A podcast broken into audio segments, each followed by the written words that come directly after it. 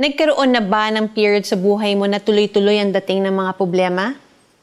If yes, makaka-relate much ka kay Joseph ng Old Testament. He was privileged, may pag-aaring lupa ang pamilya niya, at siya ang paboritong anak. At age 17, the Lord revealed to him through a dream that one day his brothers will bow before him. Dala na siguro ng impulsiveness of being a teenager, hindi niya naiwasan mag-humble brag tungkol dito. Ang inggit ng mga kapatid niya turned into anger. Pinagplanuhan nilang patayin si Joseph, but ended up selling him as a slave. Sinabi nila sa kanilang ama na namatay si Joseph. They knew this would devastate him, but they did not care.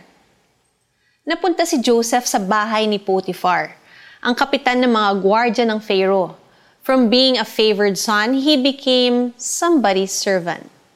With all humbleness, nanilbihan siya ng tapat sa kanyang amo. Napansin ni Potiphar that Joseph excelled in everything he did.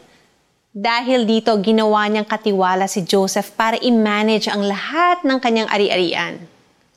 It surely didn't escape Joseph's attention na mataas ang posisyon ng taong pinagsisilbihan niya. Maging daan kaya ito para magkatotoo ang panaginip niyang luluhod sa harapan niya ang kanyang mga kapatid, pati na ang buo nilang pamilya? Posibleng umasa si Joseph na magtuloy-tuloy na ang magagandang nangyayari sa buhay niya.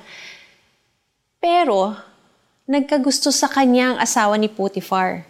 Tinanggihan niya ito dahil ayaw niya magkasala.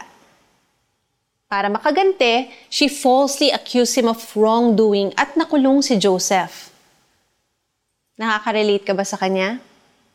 Na kung kailan akala mo things are getting better, biglang lalala ang lahat? The Bible tells us to expect problems and trials, but if we trust in the Lord, we can be assured na tutulungan niya tayo. Pinili ni Joseph na panghawakan ang kanyang faith.